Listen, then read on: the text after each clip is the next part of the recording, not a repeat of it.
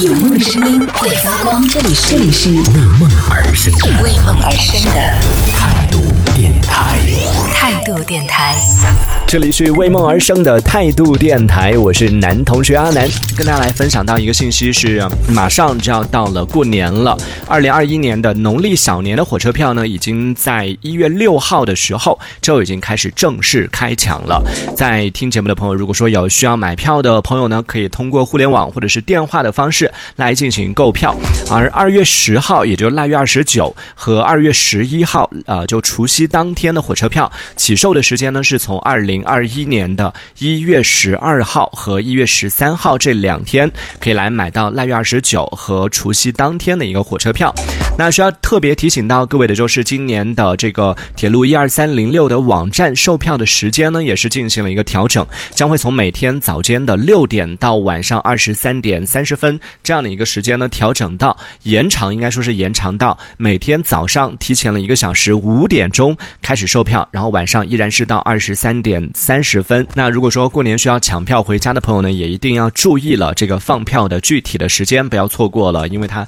提前了一个小时，也就意味着你按照以前的时间来抢的话，有可能会抢不到票哦。同时呢，值得一提的就是，今年因为也是啊受到疫情的影响嘛，就很多地方其实都都已经在提倡说。就地过年了，就在当地过年就好了，不要再到处奔波了。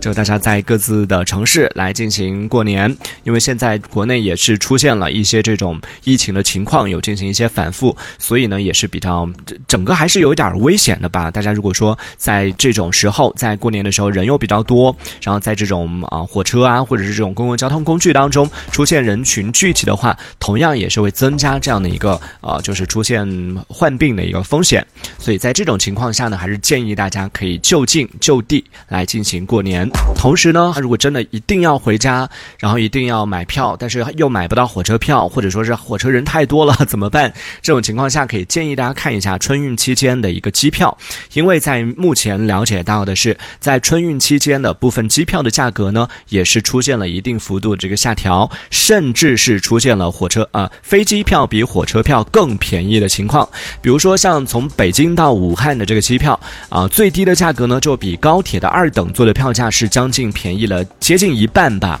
啊，所以也是建议在听节目的朋友，如果说在过年期间有出行需求的话，要回家或者说是要出行的话呢，可以提前来进行搜索对比一下，看看机票和火车票哪一个价格更适合自己，或者说哪个出行方式更适合自己。这一小节我们暂时先聊到这里，喜欢我们节目的朋友别忘了订阅关注，在评论区里给我们留言，还有机会被主播翻牌，在节目当中进行播出，也期待看到你的消息。这里是为梦而生的态度电台，我是男同学阿南，我们下次接着聊。哦，态度